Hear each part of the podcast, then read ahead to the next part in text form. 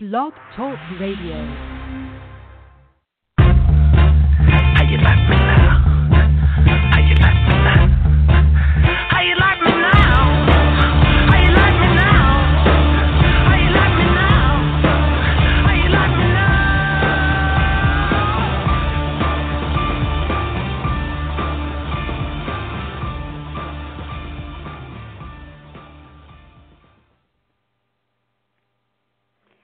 Hi, good morning, everyone. This is Phoebe with. Oh my word! I was almost about to say my job. I'm totally like in a different place. But this is Phoebe with Bragging Rights, with my co-host Joe. Um, hey Joe, how are you doing? Sitting up here. Good.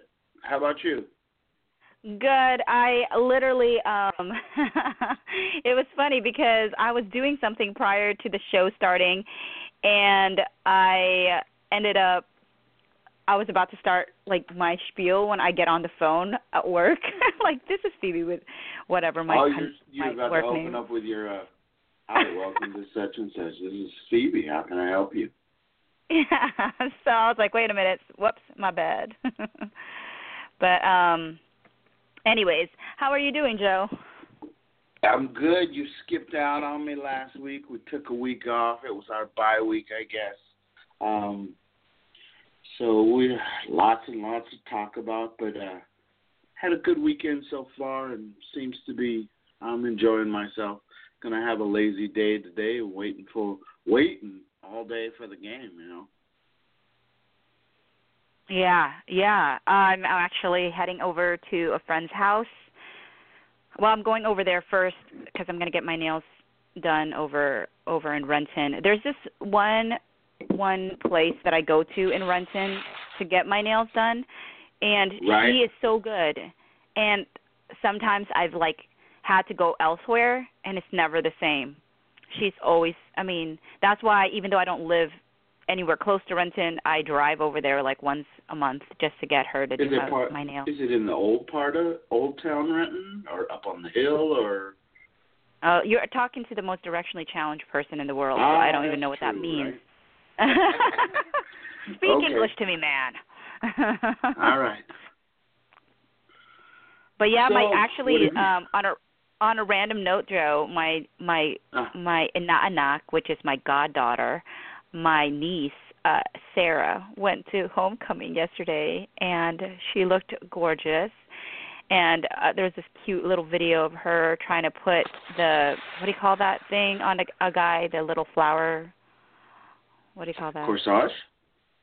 yeah, that kind of action on the guy. You know, she had to pin it, and like it, he Yeah, was so yeah, patient. for- on his lapel? Well, I mean, I'd be Yeah. nervous. I'd probably prick the guy, but um, so she was. It was so cute just watching her try to try to put it on, and um, it's just so crazy that she's so grown now and so so pretty, and mm, her date was handsome, and I'm like. I don't even know. I don't even know how I'm taking this in. I mean, I've met the kid. I, I t- I, I I took I took them um because I took a group of kids to Leavenworth and it was such a fun day and that was the first time I ever met him and he's kind of one of those like um quiet guys but like seems like a a sweet deep thinker kind of person but I'm like you better be good to my niece. Yeah. I got my I eye don't- on you. you better have good intentions, mister. but yeah, anyways. they grow up quick, don't they? They really do. It's so insane. I mean, just even looking at her pictures when she was, you know, I don't know how old. I mean, everybody like it's she's such. It's I mean her her face now is closer to her face when she was a little baby, kind of in a way, like her little Uh-huh. dimple, and I mean it's just insane. But it's just so much growing up. Her teeth is amazing. I mean, like all of their family always had like their braces and stuff, and it always paid off because they're all their their teeth are amazing. But um, yeah, she just I don't know, and they they have all their. It's amazing how when you meet a baby, there's so much of their personalities already there. Like it's insane when she was young, she could run up to you and literally take you out. She was so strong, and she never understood how strong she was. She would literally hurt me without meaning to because she was just such a strong baby. And she still is now. Like she comes and hugs you. Like she will. If you're not if you're not steady on your feet, you'll get knocked down. you'll get your wind knocked out of you. But um, yeah. So it's it's it's awesome. Both of my all of my nieces are kind of like me. We all don't really wear makeup very often, and so just to see her with makeup on and like what they did with her eyebrows and stuff it was like wild. Yeah, anyways. well, I'm not a. I have my own opinion about that, and I just so much money on makeup is just ridiculous to me. Well, you know what's so crazy? I there was this one ep- I don't know if you ever watched that episode of Fresh Prince of Bel Air. Did you ever watch Fresh Prince No. of Bel Air? No, No. Oh well, there there was this episode not on it wheelhouse, where but but go ahead. but there was this episode where uh Will was dating this girl, he liked her or whatever, but they got stuck in this like boiler room I think or something and they were getting on each other's nerves um because obviously they're stuck in this room and like she starts like taking off everything like like her nails, her hair, her like Mm-hmm. like and um it was just the funniest thing like him like getting freaked out that she was not anywhere like what he thought she was like physically and it was so funny because i have watched these like youtube videos where these ladies like put on makeup and they're literally completely 100% a totally different person and i'm like oh my word like yeah. I'm not calling it like false advertising, but like you But- literally do not look like that. Yeah. It's crazy. Yeah. I mean, I think I makeup mean, is meant to was- accentuate who you are, not there was an necessarily change who you are. if there was an equivalent for men, um, I think that uh, women would be a little upset if there was some way to camouflage what a man looks like in such a manner that when it comes off, you're like, oh, wait a minute, that's not quite the same. Yeah, boy, we got we got derailed quick, didn't we? No, we we did we did, but I will say this that uh you know, as as low key and uh person I as I am, I don't really like to do much makeup. I do love to like put on makeup on a like a special occasion or something like that. But Sure. I still like makeup that kind of accentuate what is already I already possess. Like I don't ever want to wear makeup to the point where a person literally when the makeup comes off they have no idea I'm the same person. Yeah. Some of these makeup videos, I'm like, I would never think you're the same person at all. Well, you I look just- so I ridiculously just- different. I can't believe, you know, how long, first of all, that it takes to do this, and then That's the reason I It's never do be- it. it's also got to be quite expensive. I mean, the, Oh, I'm sure. makeup is not cheap, and and you know, for me, I I, And- I just and I'm I- a fan of the way uh, people look, uh, just you know, normal. It's, I will I say know. this, and and and we can actually get to sports, but this is just another Okay. side point. But uh but they they talked a lot about the pink tax. Have you heard about the pink tax? no, it- I. Oh, go ahead. But the pink tax is the tax they put on ladies' items that are exactly like men's, but they're just pink, and they they charge ladies more. But it's does Oh, okay. absolutely the same things, and they do is like for example shavers, like they make it pink and then they charge you so ridiculously much higher, and it's like um it's exactly the same product. You just made it pink. It's not going to cost you more money to make it pink. And so I've I'll, I've never been a fan too much of all this pink stuff. I've never been a pink girl in general, but um I mean I'm not opposed to pink, but but when you find out you get charged more simply because you're a lady for products that are exactly like the same thing as men, it's irritating. And you don't get paid as much. But anyways, that, that's that's neither here nor there. But um anyways, but let's talk about sports here. Um before I get derailed on a, a Russell Wilson tangent uh, that is not sports related, but um, I know what that one's about. I know where you're going with that. But that's good though. Um, so what do you want to talk about? Well, I think we need to. I think we need to kind of talk about last week a little bit. The bye Um, week? I'd like. Wait, no, not the bye no, week. not the. The It was a bye week for you and me. yeah, that was me. That's right. That's right. But Yes, uh, okay. from last week.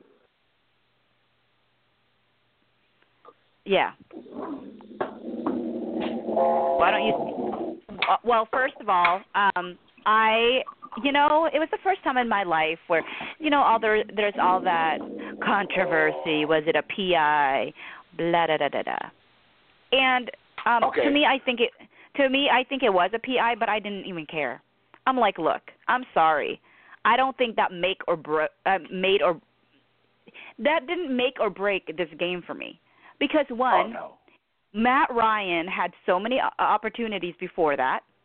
Another thing is you don't know. You don't know if yes, maybe they could have gotten a first down, but you don't know if it wouldn't have been intercepted the next play. You don't know if they tried to do a field goal and it was missed or blocked. You don't know. Right. So you can't say because he had a PI that that cost them the game and they would have won if he he didn't have no. And plus there's other calls totally missed throughout that game. And on top of it, the at least the refs were pretty much played it the same way for both sides. They didn't call things on the other side. They didn't call si- things on on Seattle side. And everybody always just will remember the last play, but I'm sorry. Like people are bemoaning. I'm like, this is not a Golden Tate moment for me, okay? That Golden Tate moment, and even that Golden Tate moment, I'm not even gonna be like pretending that I thought that was. I know people still think that that was a simultaneous catch. I still don't, but it doesn't matter to me. I don't lose sleep over it. I'm like, look, it always all evens out. I never like it when we get gypped, but it's part of the game, uh, unfortunately. And I, I I don't understand it when fans like feel like they need to apologize. Like these guys like work their butt off. They're not gonna like then like come back and say, "Oh, because of this one play, we deserve to give you guys the win." No, they worked their butts off this whole game. They deserve that win. I'm sorry. I'm sorry, Atlanta. Uh, well, no, was it who? Was, who were we playing? Was it the Falcons? We're playing Atlanta. Yeah, it. Yeah, so I mean, I'm sorry, you know, whatever. Uh, but I will say, uh, I was laughing, and, and as, as horrible as this sounds, I was laughing when I saw Quinn get really upset. I was like, Quinn, you know, you know. So what you gonna do about it? You know. Yeah. So well, I think over overall, I think he deserved to be angry. oh yeah. There are several. There are several things about this game that really, I, I really want to talk about. You know, the last play was the last play. It's uh, for me, it was clear pass interference. But you're right. Mhm. That doesn't determine the. It doesn't re- determine the result of the game. If you look at the game, just look at the game itself. Seattle missed what an extra point and a field goal. So Uh-huh. nothing's guaranteed, right? Uh-huh. I don't even think they were necessarily right there in field goal range at there. So just going back and changing that play doesn't just automatically assume that Atlanta's going to win. Atlanta played one quarter well in that game. The Seahawks played Hmm. three quarters great. Um, so deserving to win, whatever. Going to take the W, that's what we're going to do. Pass interference, yes, but also illegal hands to the face coming off the line Mhm. against Julio Jones. Mhm. But the interesting thing to me, did you see? Did you see what was done by NFL Films? The the editing of it. Right. Yes. The editing of it in order to demonstrate uh, favor uh, towards the Atlanta Falcons to to make that play look like it's even the way that they edited in the uh, at- the point of the catch they edited in the Atlanta radio uh, announcers because they they uh, demonstrate you know how they do they bring in Raible to highlight uh, an NFL films because Raible's voice just kind of speaks for the Seahawks. Well, they they edited that whole thing in so that Julio had a free release. There was no illegal hands to the face, so it looks like the Seahawks are the bad guys. Now, see, that's dirty marketing. You know, they they made us into the uh the bad guy there. Um and the fact that it got exposed by people like uh, Jared Stanger and Evan HB and Hawk Badger, uh, they kind of together found it out together and, and sniffed out that whole whole thing. And I think NFL Films kind of got caught because even even Pro Football Focus went back the day later and said, "Hey, that's kind of dirty pool." I mean, to it, it's just surprising to me. I know that they edit their their videos for content and and you know trying to build drama and everything like that. But the fact that they edit it to reinforce the narrative uh, against or for or pro one team, with that that that kind of surprised me. Well, I mean, at the end of the day, I don't. Is it the narrative on the team it's, as a whole, or is the narrative uh, with with game. Sherman? I mean, f- I mean, frankly, Well, if you think about it, I mean, as a result of that game, did you did you or did you not see like polls on Twitter the next day saying that the three dirtiest teams in the NFL are considered to be the New England Patriots, the Cincinnati Bengals, and the Seattle Seahawks? Now, now dirty, maybe luckiest, but dirtiest team in the NFL? I just don't see that narrative. But I saw I mean, I think maybe run. it's uh maybe it's well, not maybe the Cincinnati Bengals because I'm not sure if I would say this, but I would say maybe it's just who which team are people the most jealous of because they're being successful. Um but I look, Well, yeah, I, I don't- think I don't care. Definitely, definitely in that in that uh, in that vein for sure. I, I could understand that people people hate the Patriots because the Patriots are always constantly, you know, and and the Seahawks have pretty much been a consistent winner for no what six seasons now, five six seasons. So we've become the hated, but but to lump us the dirtiest, I, I just don't see that. um I mean, I don't think we're dirty, uh, but I think we're skillful. I mean, there, I- I look, there's we are, I don't think we're dirty, but I do believe that they they do play along the edge of the rules, uh, and they keep track of how the rules are being called in each and every game. Exactly, that's what I'm they saying. Can get away with just a little more. Exactly. But that's coaching. I don't I don't think that's dirty. I think that's that's being mindful of what are the parameters provided to to you by the referee. Exactly. I mean, that game was called that way throughout the whole game. So they knew Exactly. to some degree there was freedom and on the last few like the last minute or so of any game, I feel like they're even less ticky tack because because they just let people play. Usually, I feel like they do in the last two minutes or so. It's a it's it's dog eat, eat dog. I mean, that could be everything. You don't want to be the ref that calls a play and and um calls it the wrong way in a way that could penalize somebody, a team, uh, and cause a loss. To me, missing a call is is less egregious than making the wrong call. I, I don't know if that makes sense, but I just I rather have people side in side on on on on letting them play. I, I I would, ra- I, you know, I think as a fan, I would much rather see the players decide the game. If that's, you know, you know what I mean. It- Yeah, that I if- mean that was what I was result- trying to say.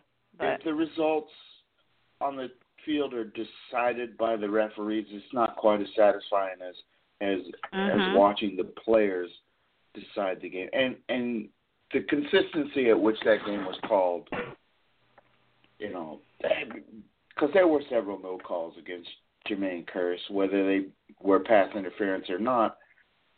I believe that they played or called the game in the same tenure the whole way through. So to me, it was consistent. But I'm not a Falcons fan, and of course, a Falcons fan has to feel. I mean, I would feel upset if I was a Seahawks fan and we lost that way. But yeah, got to get over it. You got to get over it. I I mean, here's the reality of it.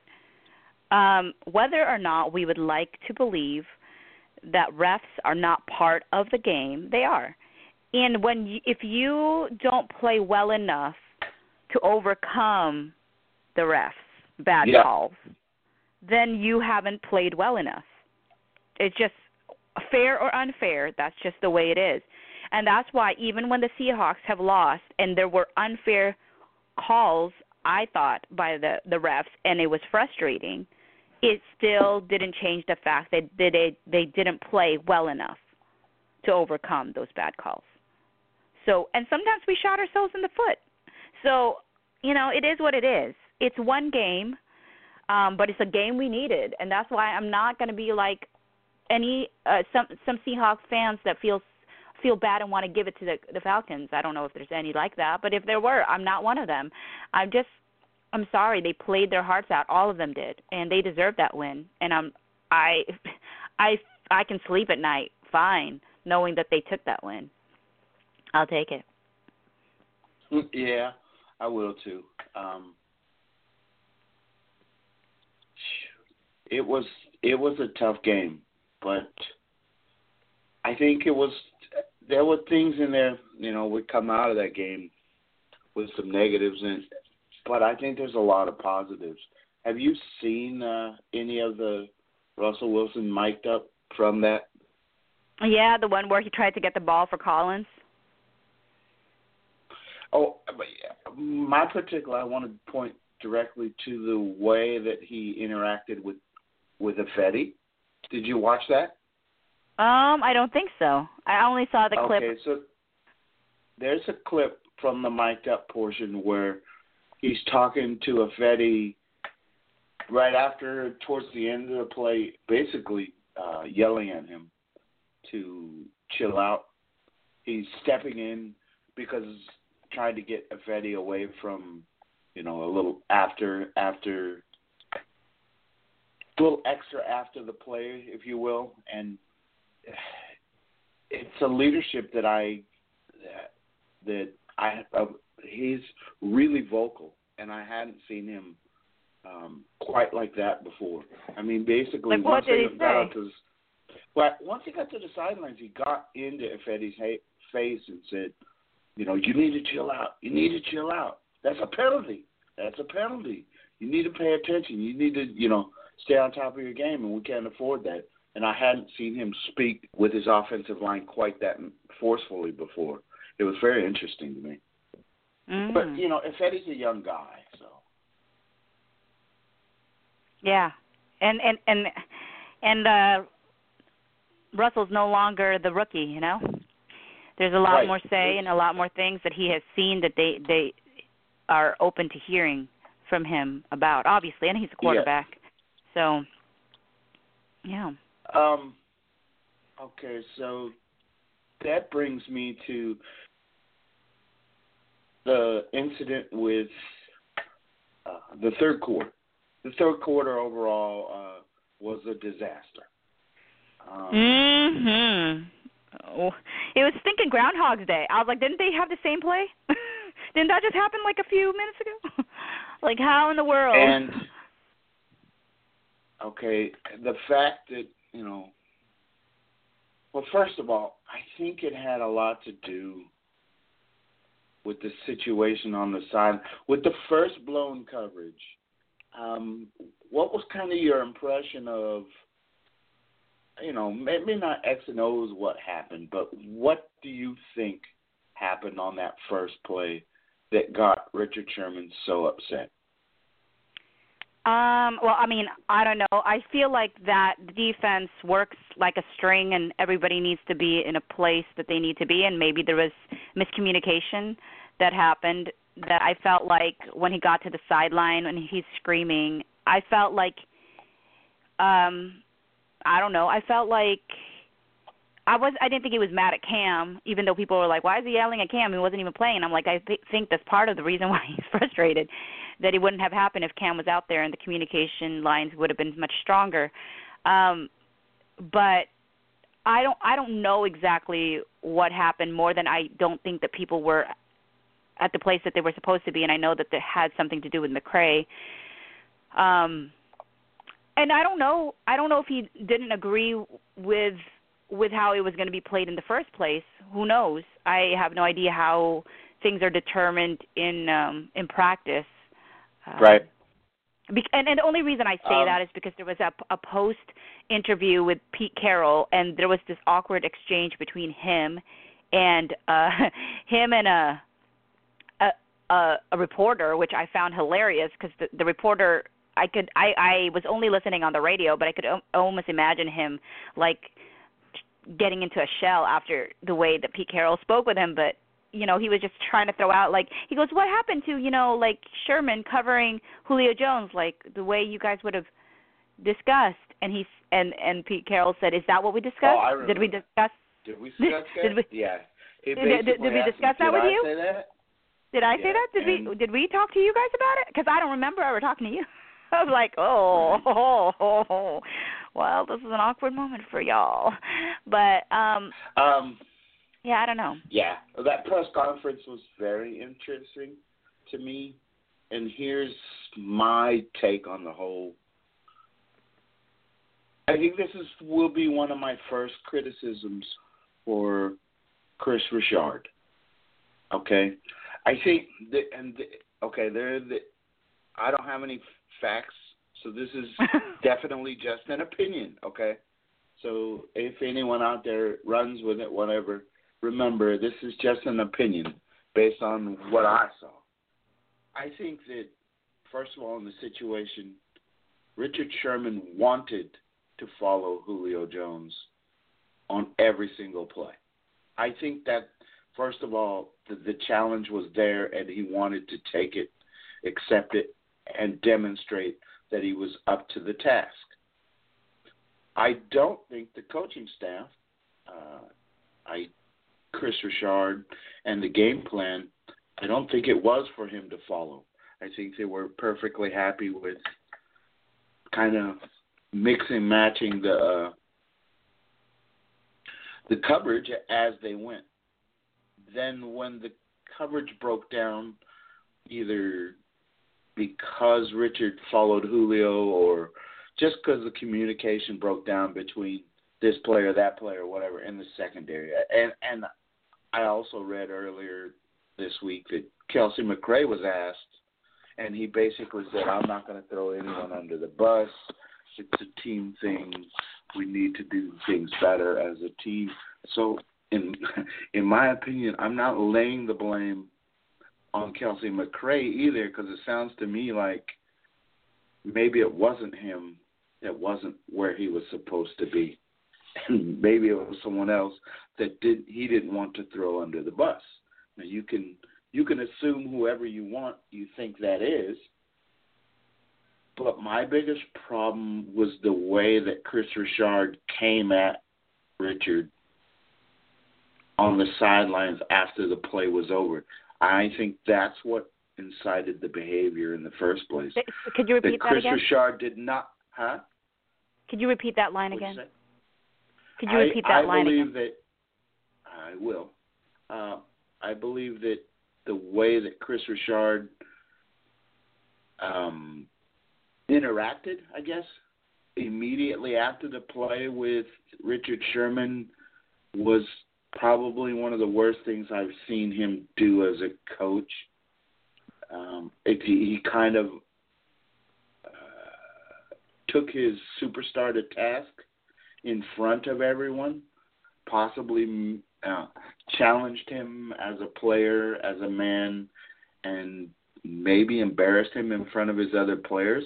This is my opinion now, and the reaction that that Richard had is is based off of I think of Kris Richard's uh, the way he handled the situation. I don't think Richard handled that that that coaching moment very well at all. And I think that's what caused the majority of the problem. Um, now, Richard Sherman's reaction is, you know, more emotional than most. So I'm, for one of the first times, I'm going to put the blame on the coach and not the player. I think that the majority of the problem rested with Kris Richard in this situation more than it did with Richard Sherman. I just I think it was a coaching player incident because I've never seen Richard quite that angry. But I guess the the players seem to be used to it and you know Doug Baldwin saying that it's not that much. It's concerning to me. I don't. I don't. Does it concern you at all, or do you think How- it's just water under the bridge moving forward? Um. Well, I mean, did you read the the Kris Richard interview? Um. For Thursday or Friday? Uh. Was that Friday? Yeah, Friday. Yeah, Friday. Well, whatever the answer is, probably no. But go ahead. Make me Uh, smart. Well, okay, so they asked him about it, um, what had happened, and uh he said, "Working my hardest to be a better coach because that's really what it comes down to. Um, I'm responsible. I'm responsible for that." When he was talking about the to the miscommunications that led to the Right. the Falcons touchdown. Um, again, when things go wrong in the first one, I look right into myself to see where I can improve as a coach to make sure our guys will not be put in that position. Everybody on this football team cares about doing really good. It's our responsibility as a coaching staff, but I look to myself to make sure I'm doing everything that I can to make sure that those situations do not happen. And then when they asked him about Richard Sherman's reaction, he said, I'm very happy to see his passion again. He's always been such a passionate player, but I was surprised. We have to know that we have to respond better. We have to respond better. Everybody hurts in those situations right there. In the light of it, what could I could I have done better is where I'm going with. Absolutely. Right. Um, calmer he- heads prevail. I'm very hard on our guys. I'm very hard on them. I coach them hard. In light of those situations right there, maybe I need to calm down. Just relax. Take it all within itself. We all understand and nobody and know that nobody wants to harm this defense. See, Which makes me Right feel there, like you- that maybe that makes me feel like maybe it was uh maybe that it was something that Sherman did. Maybe. Maybe. Well, I don't know. Well, I think it's also you can tell by the tone of that letter that that or the statement that Kris Richard also realizes that probably wasn't the best way to react to that situation. Because for me, I think it threw off the entire third quarter. I think that oh yeah, I did. Threw, It, threw it took them the a while to get back. Exactly, and they, I mean, uh, as people, once we get angry, um, we have a hard time focusing on the task at hand.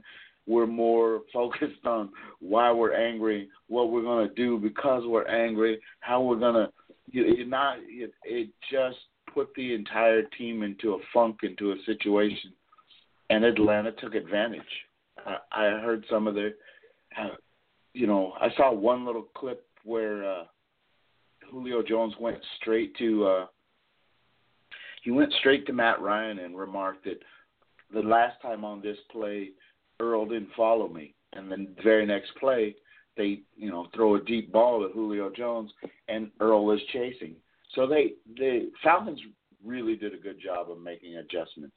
They came back out in that second half, and they really really changed the way they played the game. It was a totally different uh, mood or tenor to the whole game. So uh, it was a, that was a tough game. So, but uh, okay, Here's here's a question for you. When you saw that the momentum was going towards Atlanta, did you feel like they should have gone for it on the fourth fourth down when we were so close? Like Yes. instead of just punching yes, it? I, Like what what I do you think thought- went went into that decision making to to go I that know. way instead of going for it? He's done it before. He's he's done it in in plays before where I'm like, why are you punting? You're giving. It seems like, but he trusts the defense. He really does. In the end, um, I, So what it just worked does he not didn't it? trust that the offense is gonna? Does he not trust that the Well- offense are not gonna get it done? Maybe not. Uh, but but he doesn't want to give the other team that much in, of an advantage. I guess you know what I mean. I mean, if you Yeah. give the ball over there, two two first downs, and you're giving up points. So Mhm. you know, put trust your defense, and uh, and trying to get the ball. I mean, I didn't I didn't see the interception coming. I I, I was very frustrated. I was watching Twitter melt upon itself, and um, you know, Twitter was already attacking offensive coordinators and defensive coordinators, and you know all the things. But in the end, they found a way once again to come away. You know, I get text from, I get text messages from, from people in the army that uh, I'm still friends with. They're they're they're like, you have the luckiest football team on earth, or they'll send me a text. How? They they just send me a text that says something like, hmm, another mysterious call in Seattle. You know, but but you know that's all good like that. Uh, we haven't had this kind of success, so it's good to enjoy it. Yeah. The things that there's still lots. Because it's not going to be forever. It's, it's, huh? it's not going to be forever. No, it's not. Exactly. So enjoy okay, I'm everything. sorry. I'm just playing. I'm just. I'm just. I'm just playing. Okay. Okay. I'm just playing in the background that what what you were talking about. And dang, Richard just got. Yeah. He didn't. He wasn't even off the field yet before Richard just went off. You, okay, so you saw the way he came at him, right? You saw yeah, like that that is so not acceptable. Hey, right, exactly. That. Oh my ca- word! How did he not it. expect Richard to not be angry like that? I would totally be angry. Exactly. That's that's basically calling uh, a student out in front of all the the entire class. I mean, because everyone's there watching when this happens. So it, it wasn't. I'm sure that the coaches got together and and discussed better coaching points.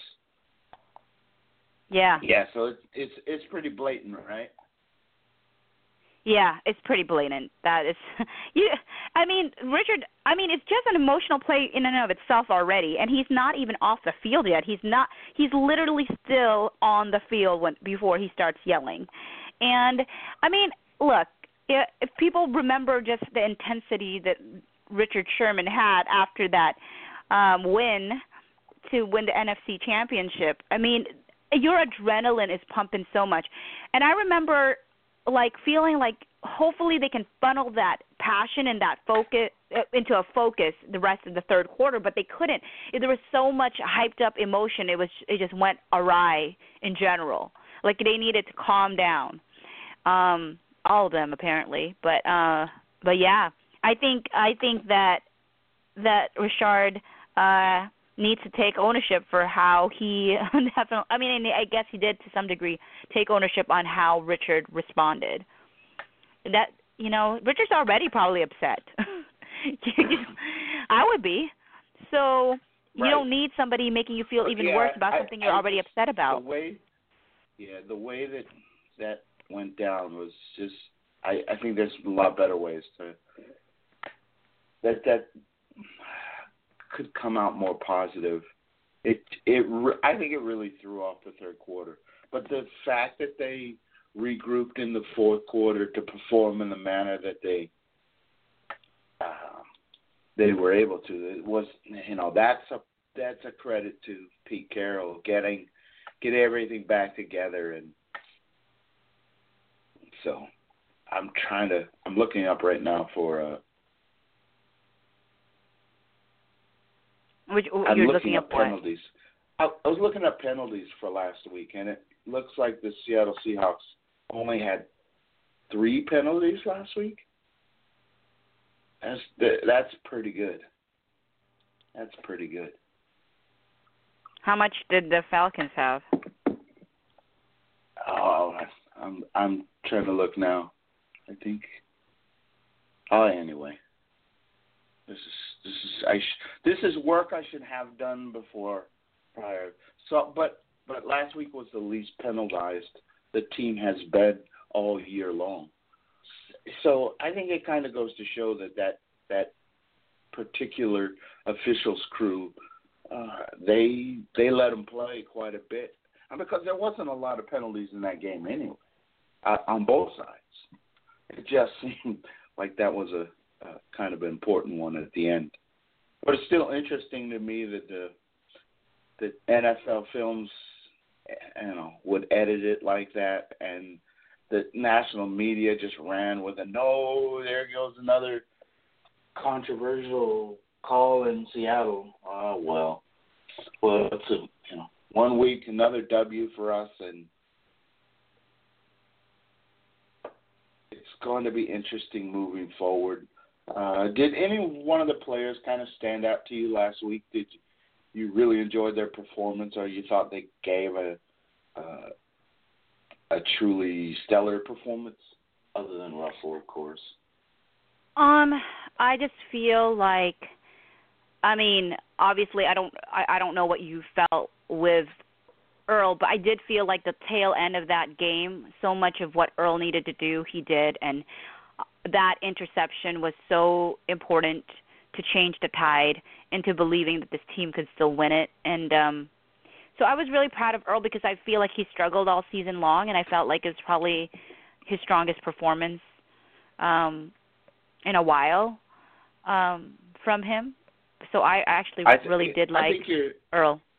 I think you're exactly right. I think that was his best performance of the year, and for him to do that without his right hand man, who had been there most of the season. I mean, to to to accomplish this with uh, without Kam Chancellor, it goes a lot to say that Earl's you know finally centered and back to uh, you know 100% Earl. The the the the offensive tackle guided missile that he is.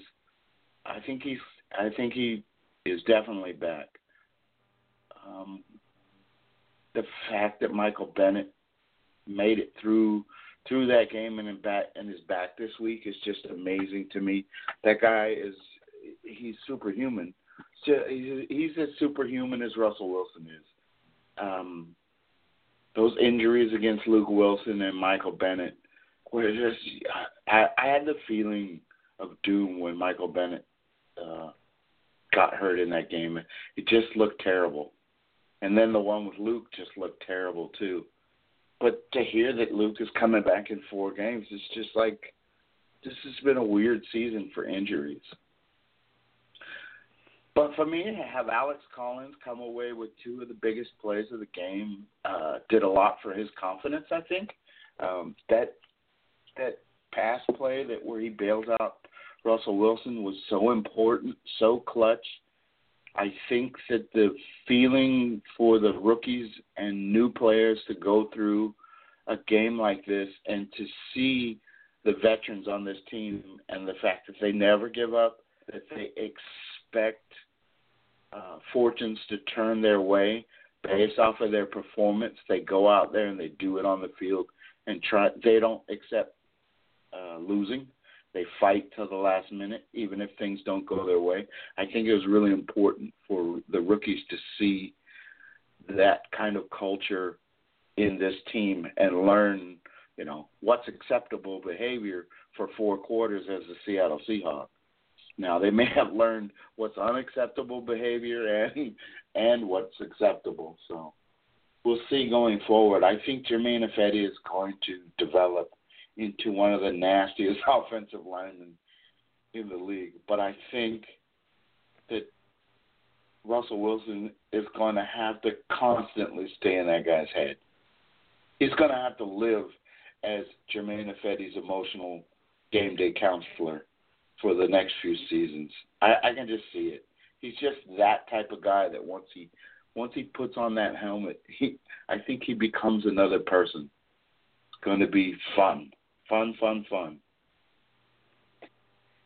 Yeah, I I think that I'm excited just for what the season's going to be in regards to just the offensive side of of the ball. Uh, this team has always been so um on, about the defense, and and rightfully so.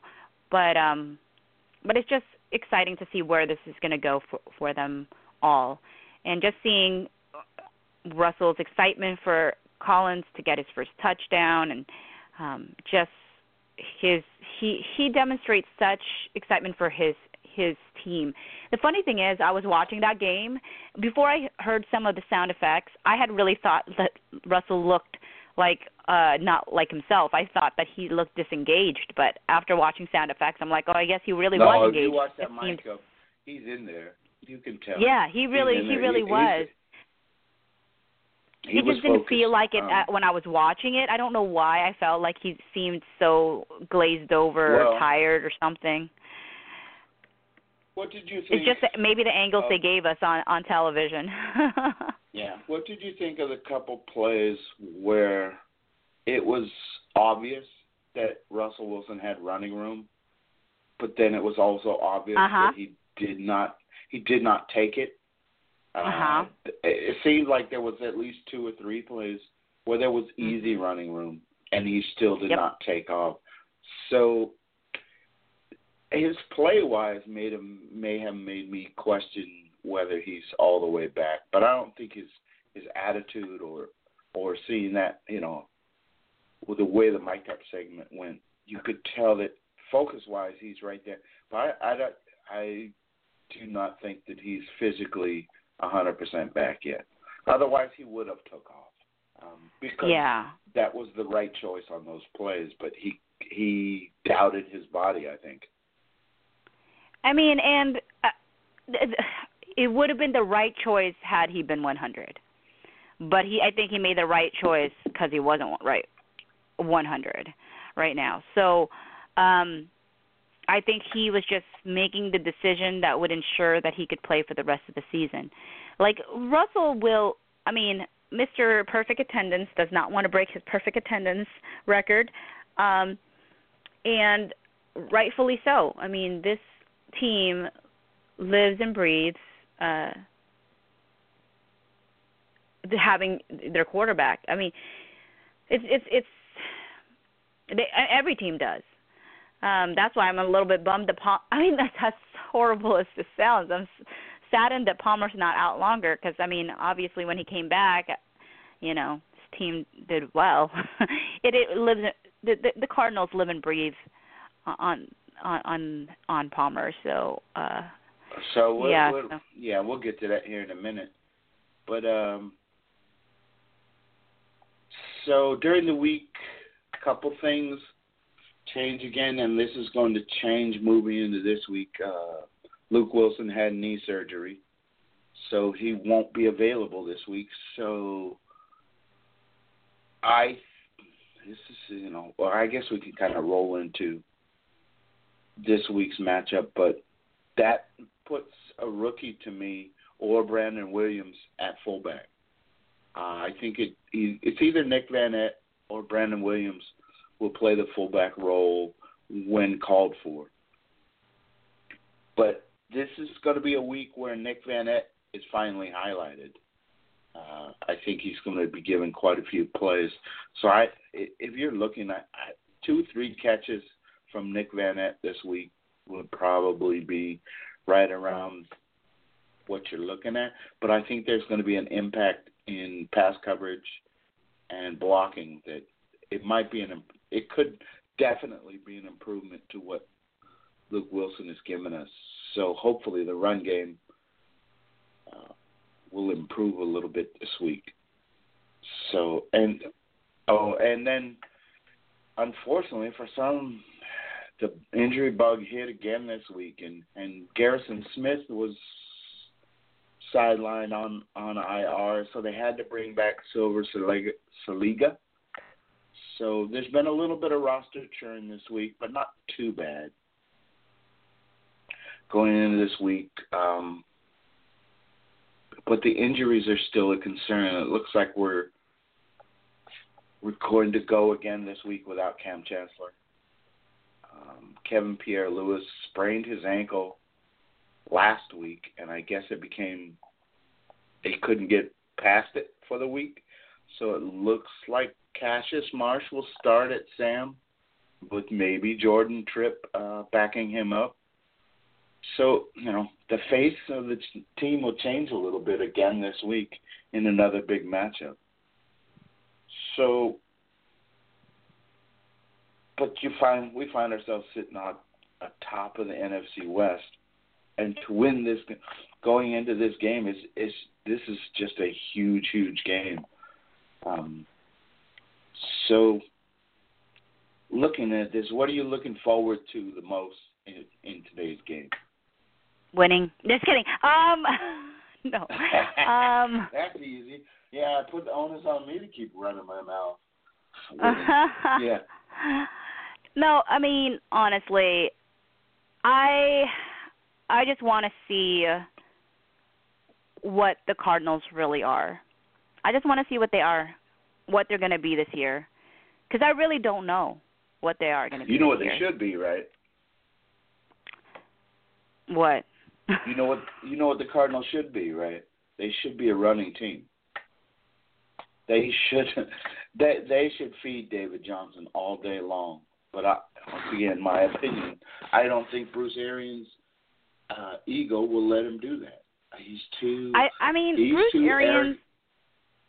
He's too arrogant of a coach to let a game be to let his best players uh, carry the team. He wants to throw the ball deep.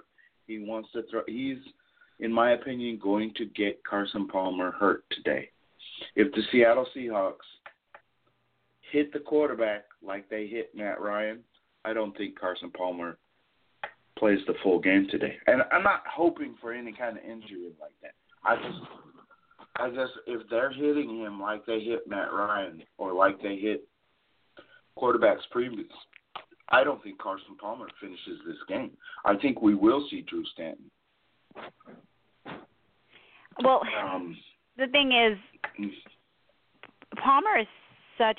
I mean, people will say what they will, but I just think that Carson Palmer is a really good quarterback. The problem for him is his health. He's never been able to stay healthy. I mean, I mean, look at Sam Bradford. Now that he's been healthy, he's had an opportunity to play longer. Uh, he's he's been excelling. So, uh, Car- Carson Palmer excels when he gets to play, but it's uh, his his uh, durability, his ability to actually stay healthy, and I, I really don't know. I don't I don't root for anybody's injury either, but you're right. but he, he but he is a little bit fragile. I feel. So could Yes. he potentially get hurt today? Absolutely. And why? Because he is going to be in the center of all the playmaking. Because that's just how it works. Look at look at how Bruce Arians uh, lived and died on the passing game, even though he knew that Carson Palmer was not 100 when he played us last season. And that finger, no matter how you pretended that it wasn't an issue, it was an issue. He was wholly inaccurate, and and and if you just could admit that your quarterback is not playing up to par, and you you subsidize that or found a way to uh balance it out with a run game, then their team had a better chance of winning, but he just was absolutely resolved against it. And so when you say will he will he run he will he be willing to cultivate the run game in this game? Probably not. So yeah, so the chances of Palmer getting injured is high because of that. I mean, I don't know why Bruce Arians. I mean, he did it. He did it. Where was he last time? The Colts. He was with the Colts before, right? Was it? Was it the Colts? Yes. And and and look at what he did with Andrew Luck. Look, Andrew Luck. As much as I give the guy grief, you know, he, he wasn't set up for for to win in those situations either. It was too much, too much, too predictable, and and it put him in danger too many times. They just needed to cultivate something that balanced out just the passing game. It can't always be up in the air. Uh, and and and but hey, more chances, more chances for this defense to finally get some balls back by our defense. Let's let's get that part of our game back uh, up to par. So I don't know. Yeah, uh, looking forward. This is gonna. To me, this is this is all about David Johnson today. It's not really about. I mean, Carson Palmer is going to have an effect on the game, but I think the central point or theme for the Seattle Seahawks today is stop David Johnson, and then you know make make Arizona one dimensional and then get after the quarterback. Because if if the Cardinals can't run the ball, they'll start they'll start throwing the deep ball with the you know five step drop, seven step drop, and that just allows Michael Bennett, Cliff Avril, Frank Clark, and Cassius Marsh to get after and hit Carson Palmer. I think Carson Palmer becomes a much more average quarterback when he's worried about people hitting him. He more than anything, once he clutter around his feet, he gets worried. He gets a little happy, little little happy feet because of you know previous injury a long time ago. He doesn't like a cluttered pocket, and he doesn't like getting hit. And the Who Seahawks does? are going to hit him. Uh, yeah, who does exactly? But some people have a tendency to keep their eyes up and ignore the pressure around their feet. Um, and then some people have the tendency to drop their eyes and worry more about what's going on around them than getting the ball out. And I think at times Carson Palmer reverts back to to being worried about his body in those situations. So I mean, Yeah, well- Larry Fitzgerald. Larry Fitzgerald's going to get Larry Fitzgerald catches. Whether he catches balls or not really doesn't concern me. David Johnson will defeat you, um, keep the ball away from you, and tire your defense out. Larry Fitzgerald making catches is going to happen. Just don't let the other guys beat you. Well, I will say this. Don't let I was Michael thinking Floyd, of- who hasn't caught who hasn't caught any passes all year, beat you. I'll say this. Go ahead. It's kind of an interesting thing. I was I was looking, you know, at this game, and I thought, it, I I mean, I was scrolling through Facebook, and then it said something like, "Oh, Seahawks and Cardinals fans reveal the depths of their rivalry," and I thought, it's so strange. Seattle, throughout this whole, time, you know, with Russell at the helm, has had rivalries has stayed in rivalry with somebody, uh, but it's changed who they've been in rivalry with, right? It was the 49ers at one point, and and and how the mighty has fallen. They are nowhere, uh, they are nowhere near what they were. And a part of me thinks, at at when I look at at the 49ers, I think, I think this is what a lack of humility will do to an organization. Uh, or the top. ability to play the ability to play nice in an organization. Because they literally sacrificed the success of their team because they didn't like the guy leading them. And uh it, it, it it's and it's just interesting because yeah i mean who was a fan of John Harbaugh? No, no one really. But they had your team winning, and and that's kind of what they're there for. Um, and so it's kind of an interesting thing to just watch that implosion, and and they're just not anything worth looking at right now. And how frustrating it must be to be a 49er fan and realize just that they threw away an opportunity to continue to be the rivals for the Seattle Seahawks, and now somebody else is taking the mantle and right now it's it's the Cardinals. Um, you know, there was a little talk was it going to be the Rams, but it, I think at the end of the day the the Cardinals are still a stronger team than the Rams are. And um that they have more to contend. They they have the ability to contend with the Seahawks more. And um that's why I was just saying I'm just wanting to watch this game and see what they really are made of. Because I don't know if the first part of the season really has shown what the Cardinals are made of. Um, I think they, they they came out of the the gates kind of sputtering, but I think there's a lot more in them than that, and we'll see tonight exactly what they have in them. Maybe maybe it is going to be the Rams that that will outplay them this season and and and try to well, let me just, jostle with the Seahawks. just Who knows? right now, the the Rams are not outplaying the New York Giants. That's that's for a fact because it looks like the Giants are in position to take the lead in this game. It's 10 Wait a minute, are they playing already? yes, there's a game in London today.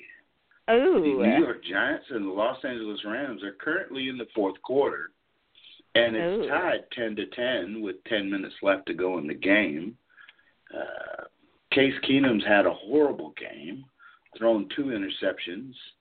Um, let's see, let's see what kind of stats are going. Todd Gurley's got 50 yards. the the Giants are uh, they're throwing the ball around. They are not running it. This looks like an ugly game to watch, but it seems that New York has the ball in position to take the lead, so that would really help us out. Um, to have the the Rams go to three and four, a victory against the uh, the Arizona Cardinals would put them at three and four, and uh, Seattle be five and one with a three game lead in the loss column. That would be really nice. That'd be a That would be really nice. today. Yeah. So, yep, the Giants just scored a touchdown. It is now 16, 17 to 10. Good. I chose Giants. them. I did Obviously, also choose the Giants. So let's go. Which way you want to go? You want to continue? Let's talk some more about Arizona, Seattle. You want to talk about the games for the week? Let's talk about the games for the week. I mean, we already know All we're right. choosing Seattle to beat the Arizona Cardinals, so I am. there's nothing I surprising. I I think that overall the game with Arizona is going to. I I get the feeling it's not going to be close. I just I get that same feeling that that that we're due. We got first of all we got the Wolf Gray going for us. Never never lost in Wolf Gray. Um, That the last three true. times the Seahawks the last three times the Seahawks have gone to the University of Phoenix Stadium in the regular season, we've defeated the Arizona Cardinals. We have lost in that building one time uh, in the last three years, but that's beside the point. Um, I just I, I got a good feeling about today. Um, I think they just go on the road and take care of business here. I think. Uh, uh, let me see. Who, who am I going to? I, I'm going to pick Nick Vannett to get a touchdown today, and I'm also going to pick. Let's see. Somebody. Somebody. I'm to take. I'm going to take two tight ends. I'm going to take Brandon Williams and Nick Vannett for a weird touchdown, and maybe a Jermaine Kearse touchdown finally. And uh, just because nobody has those people in fantasy football, so it'll just ruin people's. They'll be complaining about it. I, I'm all for that. How sinister of you. Yeah, I such an evil person. Um, do you wait before we get it? All right, before we get into this week's games, let's get into Phoebe's conspiracy of the week, or Phoebe's Phoebe's uh, what do you call it? intuition, if you will. Tell me the facts behind this intuition and what your intuition is basically telling you this week. Well, I was uh, talking to a friend of mine on Twitter, and um, so just a little bit of a background um, it, it, as to why he said this to me. Um, let me try to find his actual statement. He said,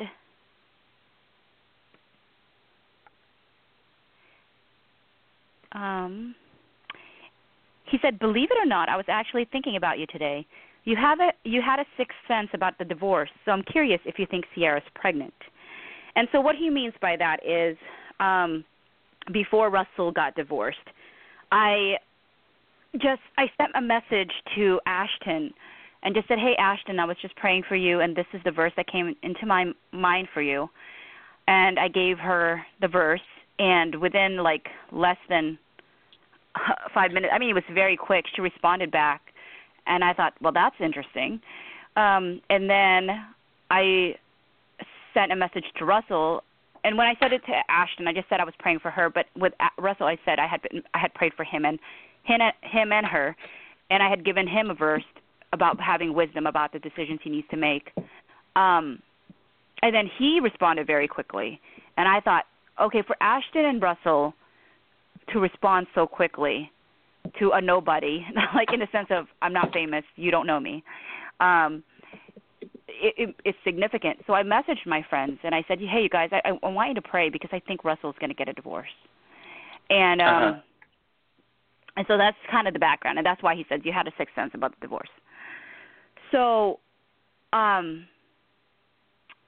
I said, "How long is the pregnancy?" And are people claim, uh, claiming Ciara, Blah blah blah. And he said, "Not sure. She's been wearing stuff recently that hides her midsection, which obviously, if you guys know Ciara, it's kind of a like red flag." And I said, "Do you know when Russell started tweeting Grateful Heart?"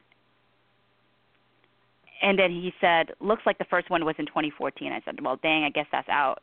Um, but then he goes, though now that you mention it, that'd be around the time he would have started dating Ciara. So I said to him, I think that wherever there is a significant situation with Ciara, he marks it with grateful heart. Not always, but if there's an avalanche of grateful heart, then I think there's a nod to it. So okay, so this is where I tell him. I'm sorry, this is a laborious answer to your question. This is what I tell him. September 1, Russell tweets, Thank you, Jesus, overflowing with joy, hashtag grateful heart. And I said, this one. And I think that would put them in announcing it close to Thanksgiving, which feels so appropriate. And he goes, that one is definitely suspicious. And I'm like, I'm just throwing it out there. You can return to this message around Thanksgiving and let me know if I'm right. If I am, I may screenshot it and say, called it. Ha ha. So basically, my point was um, obviously, he said grateful heart a lot um, lately, but as he said, 2014 was the first time he said grateful heart. But Russell Russell is the kind of guy that always people say he doesn't say anything, but he actually says a lot. He is like the king of subtweeting. It's ridiculous. Um, so I do think there's key things when you're saying overflowing with joy. Okay, they haven't even. Pl- this was still preseason time. There wasn't anything major football wise. Um, they had. He just had a uh, a date with Ciara. Like he just took out his wife uh, the night before for a date. Um, I just think that between that time, the date that they had, and and and perhaps finding out that they could possibly pre- be be pregnant. And last time that Ciara was um pregnant, she obviously um didn't tell anybody until the th- first trimester was over. And so he, people noticed her baby bump around October, she didn't tell people until January. So um, I think that they will be announcing it in November. They'll probably say something very like cliche for Russell, which is like, "We have so much to be thankful for. and We would love to announce, you know, that we're expecting." So that is my theory. I'm standing by it. I think that that mm-hmm. thank you Jesus overflowing with joy, a great hashtag grateful heart on September one was a marker in regards to the pregnancy. Um, she is wearing outfits that pretty much resemble the outfits she started wearing when she started when she was pregnant with with baby future. Um, so even those outfits are similar to each other. So I feel like there's already a nod to her from her that she's pregnant. Um, so just saying. Just saying. So wait till Thanksgiving and get back with Phoebe with the breaking news if she's right. Screenshot. Right. And I told you so's to come in the future. Yeah, I mean the thing is, I'm not the first to tell people. I mean, not the first person to tell oh, people I'm, that yeah. she's she's pregnant for sure. But I will say that I do think that the announcement is coming in during Thanksgiving time. Ah, so this brings us to week seven. I don't know how it brings us to week seven, but yes, it does. Because I'm gonna awkwardly change gears. Um. So. Ba bum bum. But um boom. Yeah. I had my picks up. I, I'm pretty sure I can remember what I picked. So uh, let's see. Well, start real quick with the game going on. You say you picked the Giants over the Rams as well. Did you pick the Rams or the Giants over the Rams because you thought the Giants were going to win, or because you wanted the Rams to lose? Both. Both. It wasn't I- either or. I I, love- believe both. I love, yeah, I love honesty. I really, um, I don't understand how Jeff Fisher does this every year. How he gets a team to look he can so be good, mediocre. no, just kidding. and then then find a way immediately, following its best victory of the year, to just lay stinker after stinker on the. Oh, that's another caveat. What do you think about all this talk? Yeah, I'm, I'm immediately going to change subject. What do you think about all this talk about uh, the NFL and ratings? And recently that it's been down. Do you believe it's a part of the overall interest with people in the World Series and baseball, or is it in is it concern over injuries in football, or is it just bad football? How much or has it dipped? it's yeah, it's dipped quite a bit. I I think it has a lot to do with with cord cutters. Uh, that people have With what? decided that with cord cutters that monetarily um, people who no longer get uh, cable or or regular TV, the only Mm. kind of television they're viewing is is streamable content like Netflix Mm. or Amazon or or some other kind of provider. They're no longer. But weren't they trying uh, that platform for the NFL? Well, yeah, weren't they- they, they- trying that they, platform? they're try they're trying to get that in, but you know you still have to sign up uh, through your provider to be streamable or whatever. So yeah, they're tr- they're chasing the streamable, uh, but in ad- you know, and then in addition to that, the the NFL put uh, limitations on the amount of of clips that teams can show on their own Twitter site or their own website during the week. Um, they they were they're no longer allowed to uh, tweet out video clips during the game.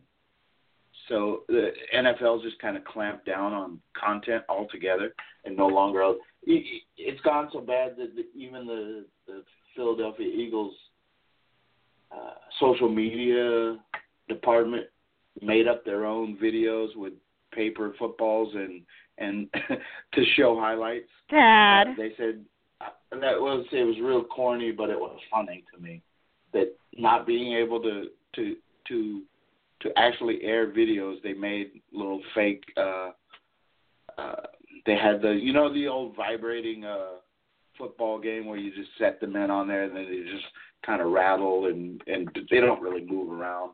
But it, it was it's an old game. They just used that to make their own highlights. It was it was pretty funny to me. But but they had to do that because the NFL has taken away their right to put out their own product in content in video form. It's it's such a monopoly. Uh, but yeah, they, I I don't know. The, the games so far this year have not been great. Do you find yourself on Thursday bored with the game? Or, Oh, well, I I don't even get to watch Thursday football. Okay, but um, let's say last week, did you stay up and watch that Indianapolis versus Houston game? Because that No. was a snooze fest. Nope. It was, it was not good football, and I think I for me that's the biggest problem. And right now it's it's early in the season.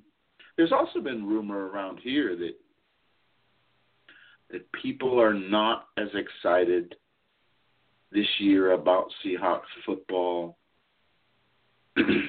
as they have been in the past.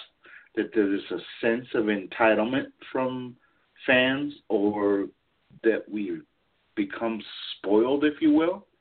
oh, that- I can believe that- it. That regular season football doesn't even move the needle as much as it used to here.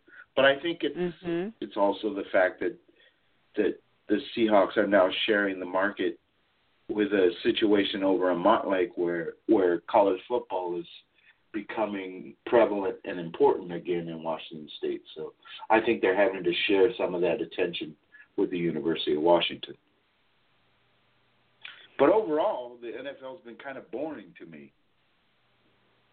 I mean, yeah, like today, I mean, are you planning on watching the majority of the games today, or go do something during the day and catch up and watch the late game with the Seahawks? You know, see, it um, seems like well, obviously nice I said I'm gonna do my nails. I Oh, said I was okay. gonna do my nails, so yeah, so I, I'm just catching. watching the NFL. You're gonna go get your nails did. Mhm. Yeah. get You're, you're right. There is there is something about this season that feels a little lackluster. Uh, I don't know what it it is exactly. Um, it just feels now, yeah, that way. I'm sure that the people are getting all their, uh, you know, their fantasy football fixes. Um, there's four minutes left in London, and the Giants are up by seven, and the Giants have the ball. So four minute drill time. Uh, looks like they can come out with this game. So yeah, I maybe it'll maybe as as the holidays start to settle in, and we'll we'll get to watch a more a little more football with our families and and enjoy the day. Maybe maybe the league will pick up a little bit. I mean, other than the Seahawks right now, I'm not truly excited to watch too many other teams play. Yeah, I hear you. That's hear terrible. That's terrible. What? Huh? Nothing. Oh, It- it's, it's it- terrible because that you don't feel moved to watch other teams. Yeah, or, Or- I don't feel the same passion for the whole league as as I normally do. Maybe maybe we are a little spoiled here in Seattle. Are we becoming Atlanta Braves fans, where we just expect to go to the World Series every year and lose? Or no, that's just the Braves. Anyway. um, So- you know, I mean, is there a sense of entitlement? I think, I think it's the very same thing where, um, people constantly need to be re, um, refocused, or sometimes you need something to happen to kind of jolt you back. I mean, that's why I'm not even a, against what happened again uh, uh, last week with with Sherman getting all riled up because sometimes um sometimes you need something that's out of the ordinary to kind of force people to not get complacent about things. I mean, as fans, you know, you know you don't want bad things to happen to your team at all. Uh, but but you can't also expect them to always be excelling because it's not always going to be this is not going to be forever as much as I will like to believe it's going to be forever, I mean, it could be potentially kind of in the same way as the Patriots, where it could last for a really, really long time, where you're always a contender. But this is not something that's guaranteed to us as a fan base. Um, we're, we've been blessed to have experienced it, but it's not going to be necessarily forever. So just make the most of it for what it is. And um, I don't know, but but has complacency set in? I'm sure it has. Uh, though I will say this: that the last time people played, I mean, the last time the, the Seahawks played at home, uh, the commentary was back that that it was back to kind of being loud, and not it, people weren't complacent in their cheering. Um, whereas Really? last year, I think that was a complaint uh, that we heard a lot. That it felt like people who were in the stands were not solely i mean totally in in there that it that people were were not yelling as loud it was people were more disengaged but the last game that they played at home that was that was what a, the comment i heard like oh it feels like they they really were in this game Feels like it's this back. time. yeah yeah felt like it was back more far more than it was last season. So who knows? Who knows? Maybe the ones that are who got complacent and who just liked uh who liked just the winning part of the Seahawks are no longer trying to vie for those tickets because they're back to like, oh yeah, we're winners. Like I don't really care, and it's giving space for the people who really are diehard fans again to get the tickets. Who knows? I have no clue. I don't know. I'm just throwing it out there. Maybe the apathy of of some of these new fans might be a good thing in the sense of it allows others that really want to be at the game to be at the game. Does that make sense? I don't even know. Maybe the, maybe I'm making that. I don't know. Something something weird just happened. But um What? yeah, so I What I weird? Know, I'm just reading I don't know. They they're listing that the Giants punted the ball for zero yards. What? So yeah. Did it get blocked out of that mean? I don't know. Yeah, exactly. I, I I'm not watching so so Oh. it seems like the Rams have the ball back and they may be close to scoring Oh. position. I don't Oh, Rams. Oh, Rams. All right, so I got this week's this week's list up. So do I. Hold on, and let's go. You uh, also chose the Giants, correct? Correct. All right, so the next game is Buffalo, Miami. Um, I went, even though there's rumor that LeSean McCoy has a strained hamstring. The Buffalo Bills, to me, are playing. I can't believe this. Week two, they looked terrible, uh, but four wins in a row. They've reeled off. Their, they're making next week's game on Monday night look difficult. Um, so I have the Buffalo Bills beating the Miami Dolphins here. What do you think? I have the Bills winning um against the Dolphins as well.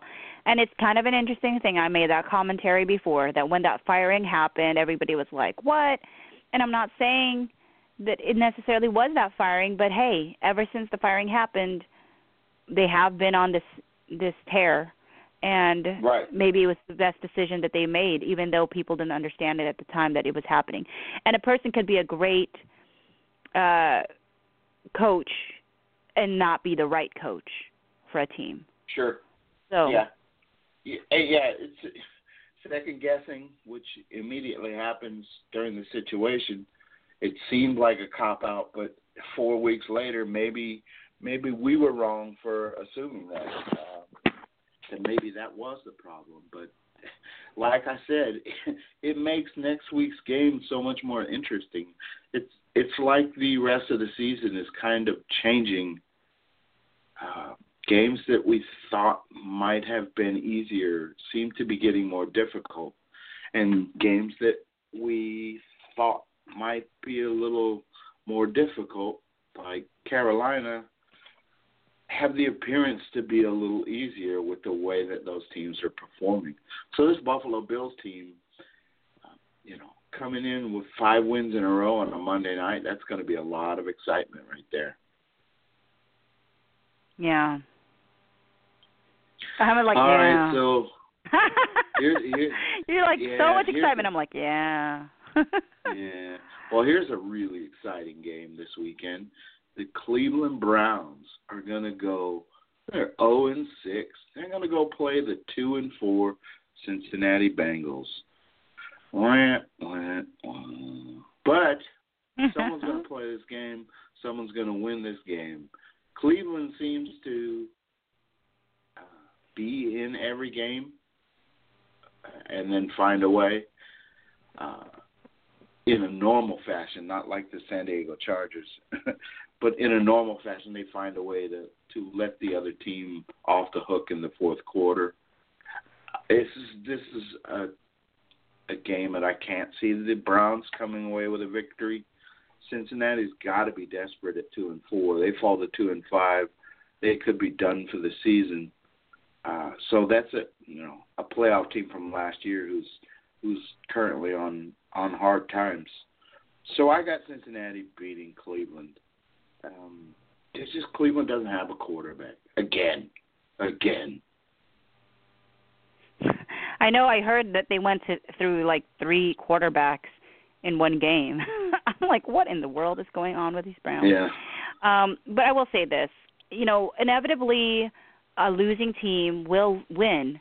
But this is not the week for the Browns. I don't believe that that this is the, the game that they're going to win out of all of the games that they play this season. So I, I chose the Bengals on this as well. So it makes me wonder where we're actually going to have differing views.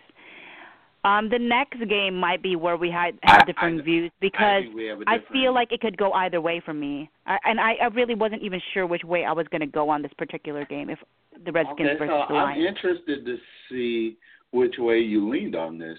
Go ahead and tell me what you think about the Redskins versus the Lions.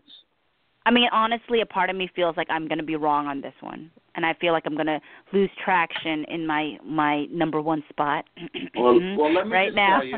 Oh, there you got to defend the throne, right? Because once you're on top, everyone's gunning for you. All right. That's so right. let me just Everybody's like you- one game away from each other.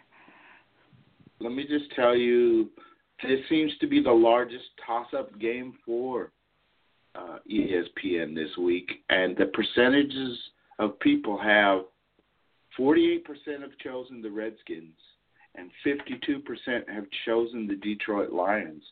So this is almost a 50-50 down the middle prospect for uh, everyone who's involved in pick'em groups. So that's that's pretty. That's pre- this has got to be the biggest coin flip of the week. Absolutely. I really And don't know which way to go. I flipped the coin and it came up Detroit Lions. I just have Okay. a feeling, and I spoke to people at, at work about this this week. Um, just to shout out the people at work, the Detroit Lions are my pick from the NFC North to get a wild card, not the Green Bay Packers the Detroit Lions, I think, are going to overcome the Green Bay Packers and take that one of the wild card spots in the NFC. So I'm riding with Detroit from here on out uh, for the rest of the season. Gonna put it, put my money. Well, you know, two weeks from now I might change my mind, but right now I'm taking the Detroit Lions to beat Mister You Like That Kirk Cousins um, at home. you like that? You like that? well, um, what I will say is this: that I chose the Lions as well. So part of me feels like maybe I should switch it to the Redskins just for a chance to um have something different. Uh, but I mean, that's the, that's where I I fell. Um, I, I feel like it's very the potential is high that the Redskins uh, could take this for sure. Um, I don't have a doubt about that, but I still am leaning towards. Um, I think there's something going on towards Lions. I just I just Yeah, feel I like they're at home. I don't know. Yeah. Whenever I'm in a very like tight spot and I don't know which way to go, I do lean towards the home team. That's just where I go. So, yeah. All right, That's where- so that's why. so far we've been we've been uh, lockstep with each other. This is terrible. That there This is terrible. We're both. this must be a reason we're both on top. We make wise choices. Okay, so a game. this is another game where I'm going to reveal. Uh, last year I was uh, hopelessly in the camp for the Jacksonville Jaguars. I wanted to be in the camp for the Jaguars at the beginning of this season, but I'm done. I'm washing my hands. The Indianapolis Colts are going into Tennessee this weekend. The three and three Tennessee Titans are taking on the Colts, and I am going to take the Titans to win this game, and I'm also going to take the Titans from here on out to win this division. I think it's time that we that the Titans take that next step, that Mariota takes the uh, uh, becomes a week in, week out, con- more consistent quarterback. But I think Tennessee is going to start to run the ball really effectively uh, with DeMarco Murray and Derrick Henry and Mariota.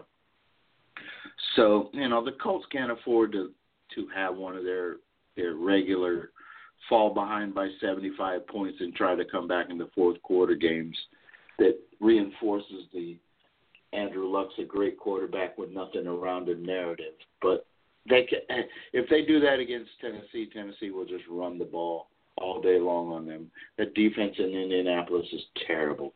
Give me the Titans all day.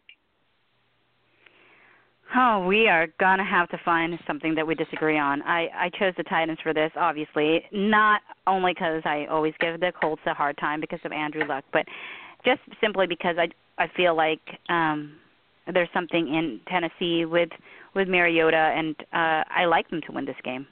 So that's it. All right, I'm trying to trying to refresh the the Giants game. The next one looks is the Saints versus the the Chiefs. Yes. Oh, are you talking about the game? The game game? Yeah, I was just. It's 126 left with. Ooh. What? on the 15 They're on the New York Giants 15 yard line. Okay, that's interesting. All right. Fifteen, Um, one five. 15. Yeah, 1 5. So they're in inside the red zone with Well, 126 okay, Giants, left to time play. to get time to Next intercept time the ball. defense. So, to intercept it. what do- which one are we? go- Oh, Kansas Saints City versus versus New Orleans. And New Orleans is another team that this uh, Seattle Seahawks are going to see here within the next four weeks. We get to go to New Orleans on the road. So this is very interesting to me to see uh, kind of how the New Orleans defense shapes up. It seems like New Orleans has had to get in games where they've had to outscore the other team the Kansas City Chiefs secondary to me is is really good. Um, has tur- you know turned in a great rookie year last year. Has come on in his sophomore season is just as just as effective. I like Kansas City on the road here, uh, primarily because of the defense. New Orleans just seems to score a lot of points but can't play defense. So Kansas City should be able to dominate with uh, running the ball and and keep this game close, and then come away with with a victory. I, you know, the Chiefs keep fooling me. I'm, a couple weeks in, I was like, oh, this is not the same, but now they're back to running the ball with Spencer Ware and Jamaal Charles. Um, I think they're going to be a lot tougher. I I think right now I I can't really put uh a definite playoff contender in the AFC West. It seems to me that I can't put dirt on San Diego yet because because they've been in every game. Uh, keep I know to, that's the sad part. To and degree. Oakland Oakland keeps squandering uh, opportunities to to basically to finish off the division early by losing. So I just I can't really. And right now Denver's headed in the wrong direction. So I don't know who's who. So it's another week where I got to keep my eye on the AFC West to see kind of week to week which which team is going to show up. But I I like Kansas City here. Yep, that's who I got as well. Man, we need Good to Lord, find something we we- disagree are on. Are we even going to disagree on anything?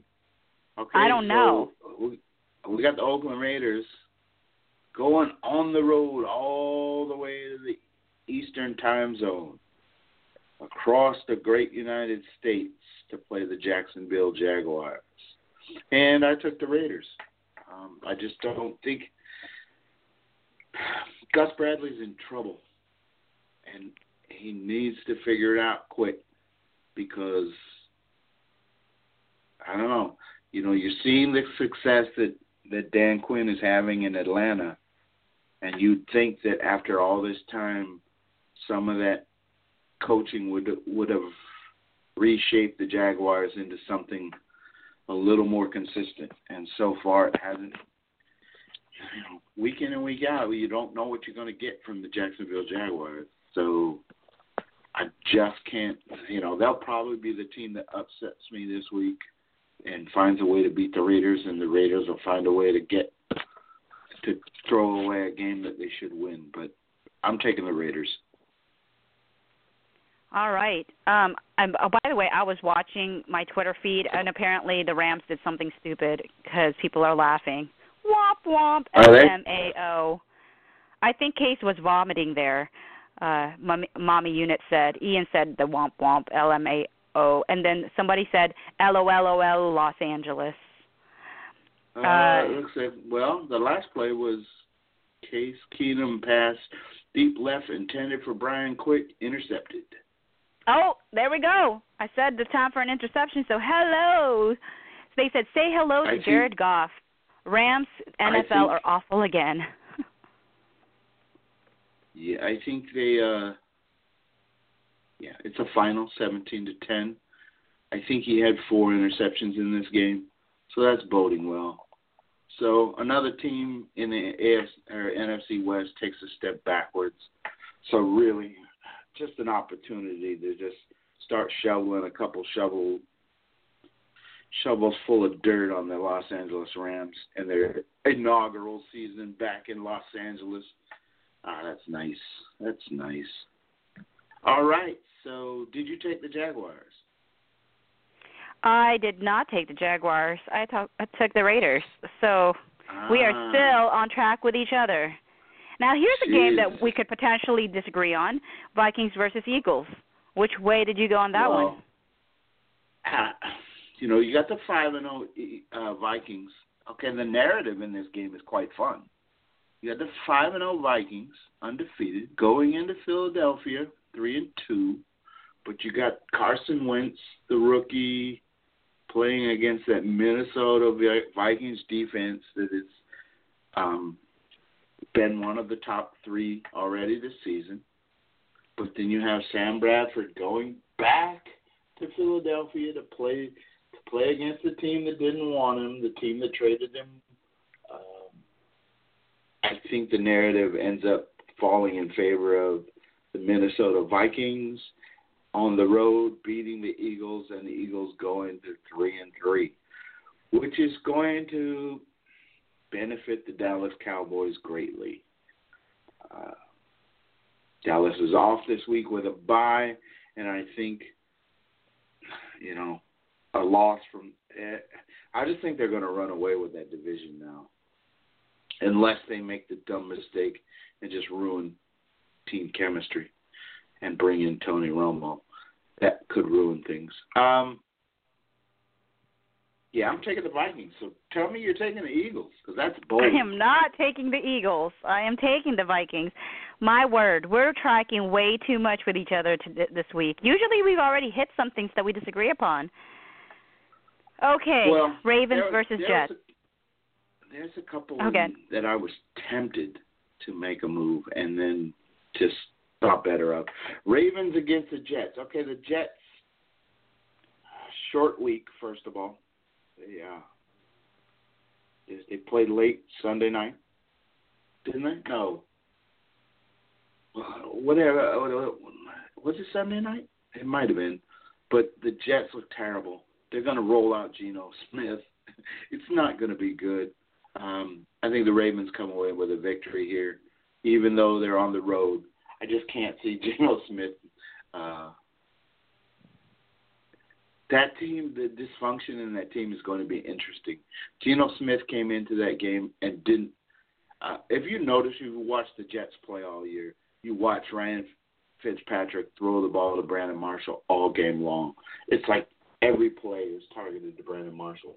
Geno Smith came in the game the other night, and Brandon Smart, Brandon Marshall didn't get another target. I don't believe they're friends. I don't believe they're. Mm. Uh, I don't think they communicate at all. Um, so if you got Brandon Marshall on your team, I would on a fantasy football team. I wouldn't start him this week. Uh, I don't think he's going to see a lot of targets, and I don't think the Jets can beat the Baltimore Ravens. Well, apparently it's not this game that we're going to disagree on. I chose the Ravens as well. My word. Okay, this is this is the game I was tempted. I was seriously tempted, and then I just went with the home team. So San Diego at two and four is going into Atlanta. Both of these teams are playing well, except their records are just polar. They're they're exact opposites. The San Diego Chargers have lost uh, four games in in epic fashion in the fourth quarter with with meltdowns and fumbles out of uh, you know just totally out of the ordinary. So I think they're a much better team than their record shows. I believe that th- this might be the best game to watch today. Um, I think that the Atlanta San Diego game will be very, very close. And in the end, I gave the edge to Atlanta because they are the home team. Julio Jones will probably have a huge game because I think that the Chargers have a banged up secondary. But Joey Bosa and, and the San Diego defensive line, Melvin Ingram, they could get after Matt Ryan and harry him a little bit. I think this is going to be a much closer game, and I would not be surprised if the San Diego Chargers upset the Atlanta Falcons. However, I'm a chicken, and I wanted to maintain a good record, so I took the Falcons at home. Gosh. We're not going to find one. I don't think we're going to find one. Um, I chose the Falcons as well. So yeah. Well, what are we going to do? Game, the next the next game is oh, what excitement! The two and three Tampa Bay Buccaneers facing the one and five San Francisco 49ers. The 49ers are at home. Doesn't matter. They don't have a home field advantage. They're playing terrible. Colin Kaepernick didn't give them a boost. I'm taking Tampa on the road to beat the 49ers.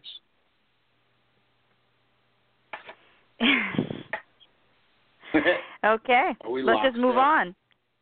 uh-huh. Locked up. We are locked up this week. Nobody's going to take the Pittsburgh Steelers to defeat the New England Patriots. It's Landry Jones going against the Patriots. Even though the Steelers are at home, I'm taking Tom Brady and the Patriots. He can't afford the Patriots can't afford to lose this game. It's important for home field advantage.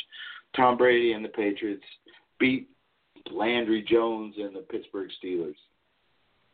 The only chance I think that the Steelers have here is if they could get Le'Veon Bell just to go off for like 200 yards and just just sell all out and run the ball, run the ball, run the ball. That that could keep the keep the ball in their hands and uh, keep the game close. But they, if they get out of sync, where if New England stops the run, then the game's over. Um. Yeah. I mean. Okay, we only have one more game, and I highly doubt we disagree on this game as well. Well, maybe we do. What do you got? What do you have for the Texans versus the Broncos? Okay, the Texans versus the Broncos at home. This is another one where I looked at it. This is going to be a great, great story, but I don't think it's going to be a great game. Uh, the narrative, once again, is is a quarterback going back to the team that didn't want him uh, to play against. It's going to be a weird game. Can Osweiler actually focus and get the Houston Texans in a rhythm against a really good defense that knows Osweiler like the back of their hands. Uh, you know, home team, great defense. Um, having trouble running the ball in Denver. Uh, looking for someone else besides C.J. Anderson. If Houston sticks to running the ball, they could keep it close. If Siemian makes mistakes, it could be close. But, but all that being said, I'm taking the Broncos. And I have a really good feeling about how our picks have laid out this week. I mean, I'm already two and two and zero oh going into the weekend, but I think we could have one of the best weekends we've ever had. Well, here's here's the thing. I chose the Broncos, but I think I'm going to switch it. I just think that okay. even if I lose, even if I lose to you, in the sense of like we'll be tied for first if we if we're right and other people were wrong. Um, I would rather do that than have us completely be the same. I'm going to choose the Texans okay. because I forgot that there is that narrative, and you know how I love narratives. Um, yeah, yeah, yeah. Where where uh, Brock Osweiler gets an opportunity to, to say, "I didn't need you." He gets a chance anyway. to stick it to him, right? Yeah. Yeah, yeah. So I'm just going to do All it right. that way. but not because that was my first inkling. But somebody's got to fall on the sword, and I choose to fall on this sword because who knows? I who knows? it. Yeah, who knows how watch, much? That'll be the difference. Yeah, who knows you'll, how much you'll get vitriol? 12 and I'll get 11. Yeah. well, I, you know, actually, you know, you and I choose games uh, in different manners, but you have done so well this year.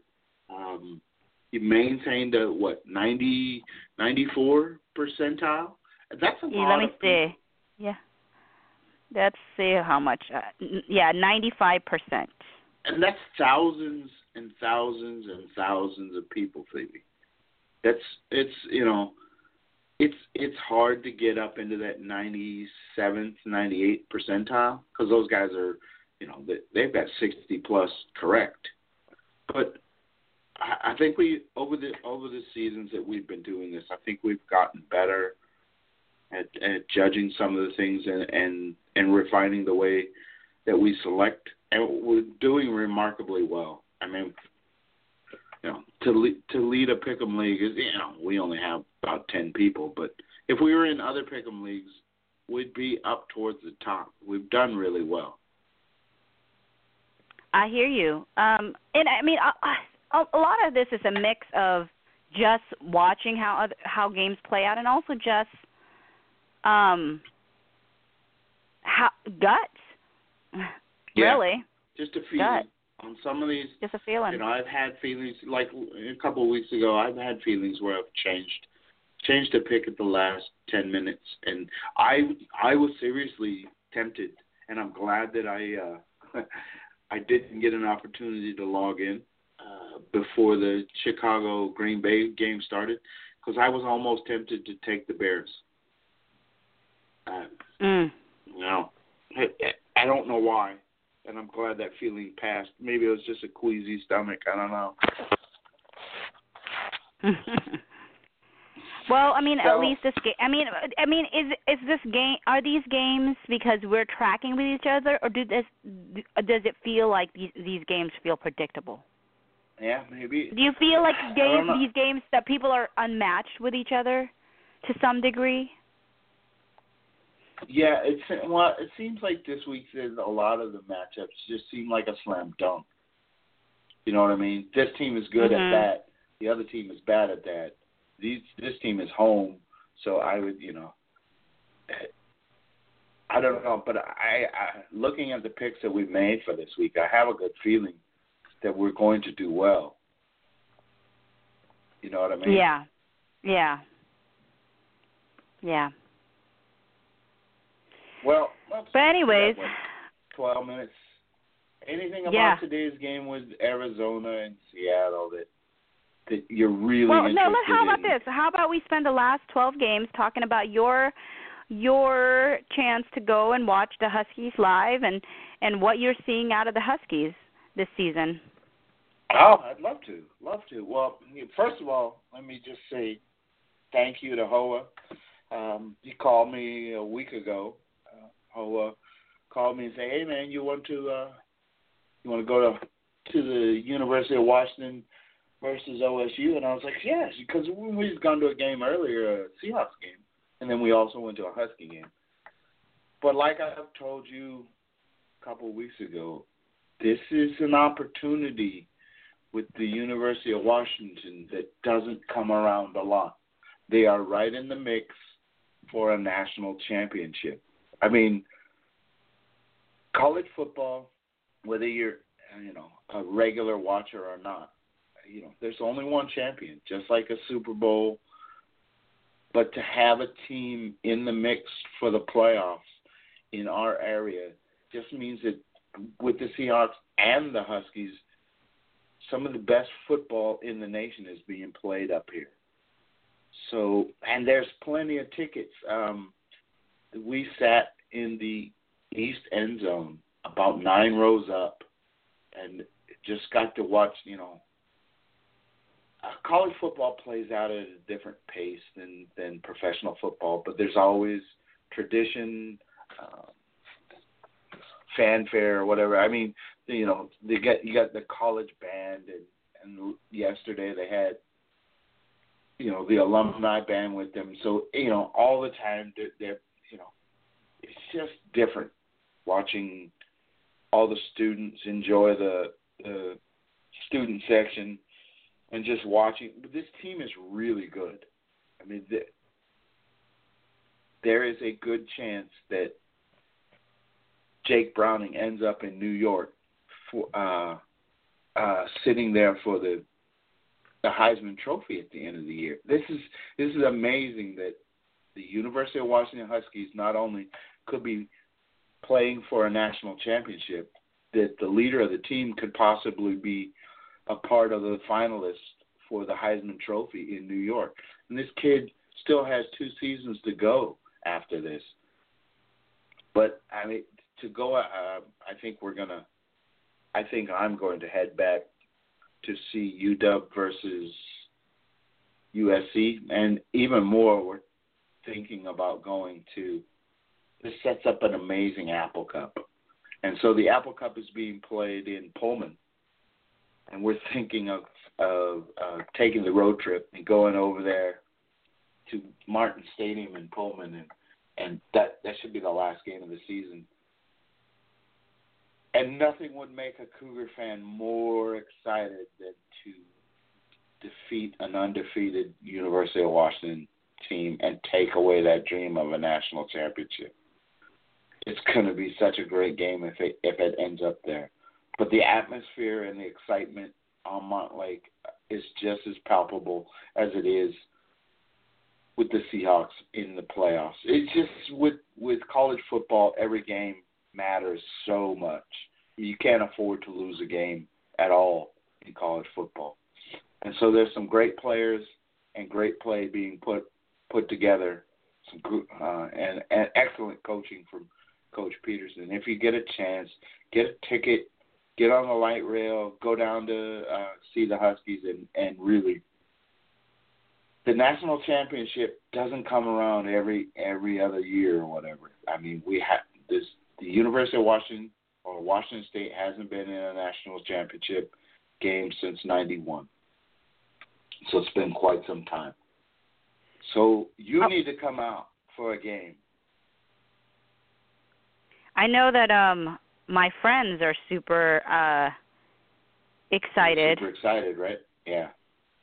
Uh I mean Yeah. it's it's it's I'm happy for them because I know that it's been it's it's nice to see my friends get super excited about their team doing well and and having a real opportunity. Um but um yeah, I I I watched it and I was like wow, this is a killing because it's for for a long time it was zero points and it was like 31 to 0 or something. Um but yeah, it, it it's it's fun. It's fun whenever you're a team in your state is doing well, whatever sport that Yeah. is. Even though, mind you, there's some sports that do well in our in our state that I don't know because I'm I don't watch them. Um, but right. but I know that it, it always feels good when uh when that's the case. So It's So a really good. fun day. I'm telling you. Well, yesterday we had great weather. how too, expensive so- are those tickets?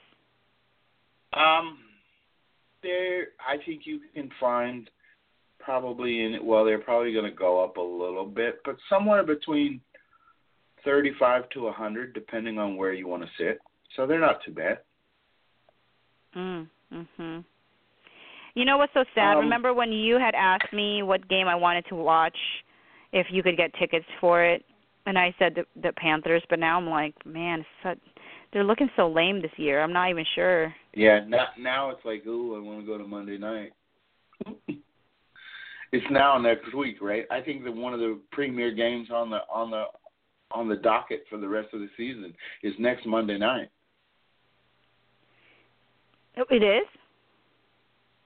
Yeah, uh, the Buffalo Bills coming home to Oh, play okay. against the. I believe that's next week. Don't I'm not wrong, am I?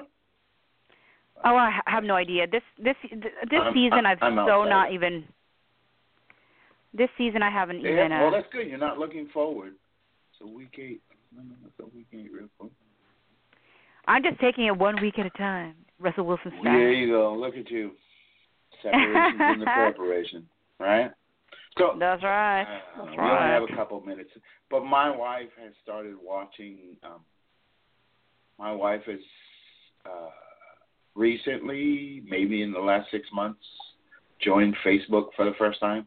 So now Tuesday, her thing is to call me at work and say, "I just watched Russell at the at the Children's Hospital." So now my wife is watching the Children's Hospital visits on Tuesday live. Aw. She's really she she thinks he's uh, he's just awesome. Um, Yay. he's She's all right. He's all right. He's Yeah. all right. Yeah, I, I saw your I saw your uh, anniversary photo or whatever, your wedding photo or whatever Did it you see that? was. That's pretty old. The super That's you're super young. Yeah. so That's yeah, before that's gravity cool. got a hold of me. Gray hair. Eh, that's well, hilarious. I yeah. So I think that we're going to come away with a victory today. Um, it's going to it's going to be a low stress day. I hope. And uh, yeah, Stop it, I- I Joe, please. those- I want one of those that's over at halftime. Come yeah, on, right. Wolf Gray. We This is Seahawks football. We don't lose in the Wolf Gray. I know, but it, it, it uh, you're gonna you're you're really thinking that they're gonna have a no stress game. Yeah, it's true. you they will find a way to stress you out. They will find a way to stress you out. Believe me. All right. All right. So we've we we've meandered to the end of another podcast. we made it through, folks. You made it through there as well. go. Hawks. go. Go Hawks. We'll we'll talk to you guys later. Bye.